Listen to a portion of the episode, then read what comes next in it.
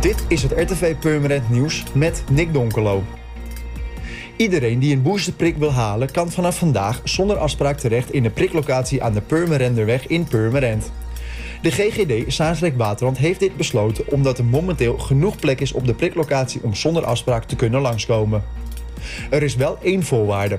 Alleen mensen die langer dan drie maanden geleden een coronaprik of corona hebben gehad, kunnen zonder afspraak de boosterprik komen halen. Je kunt hier elke dag terecht tussen 8 uur s ochtends en kwart voor 10 s avonds. Vanaf morgen sluit GGD Zaanstreek Waterland de priklocatie in het gemeentehuis in de Middenbeemster. Deze was open sinds afgelopen 23 december vanwege de grote hoeveelheid afspraken voor de boosterprik. De corona-boostercampagne verloopt heel snel. De meeste mensen die dat willen hebben de boosterprik al gekregen of een afspraak hiervoor gemaakt. Er is op dit moment genoeg plek op de priklocaties in Purmerend en Zaandam om de inwoners van de Beemster een boosterprik te kunnen geven. In de nacht van maandag op dinsdag moest de brandweer uitrukken voor een autobrand. De brandweer was snel te plaatsen, want de brand was op een steenworp afstand van de kazerne, namelijk in de Ilpendamstraat. De brandweer kon echter niet voorkomen dat de bestelbus volledig uitbrandde.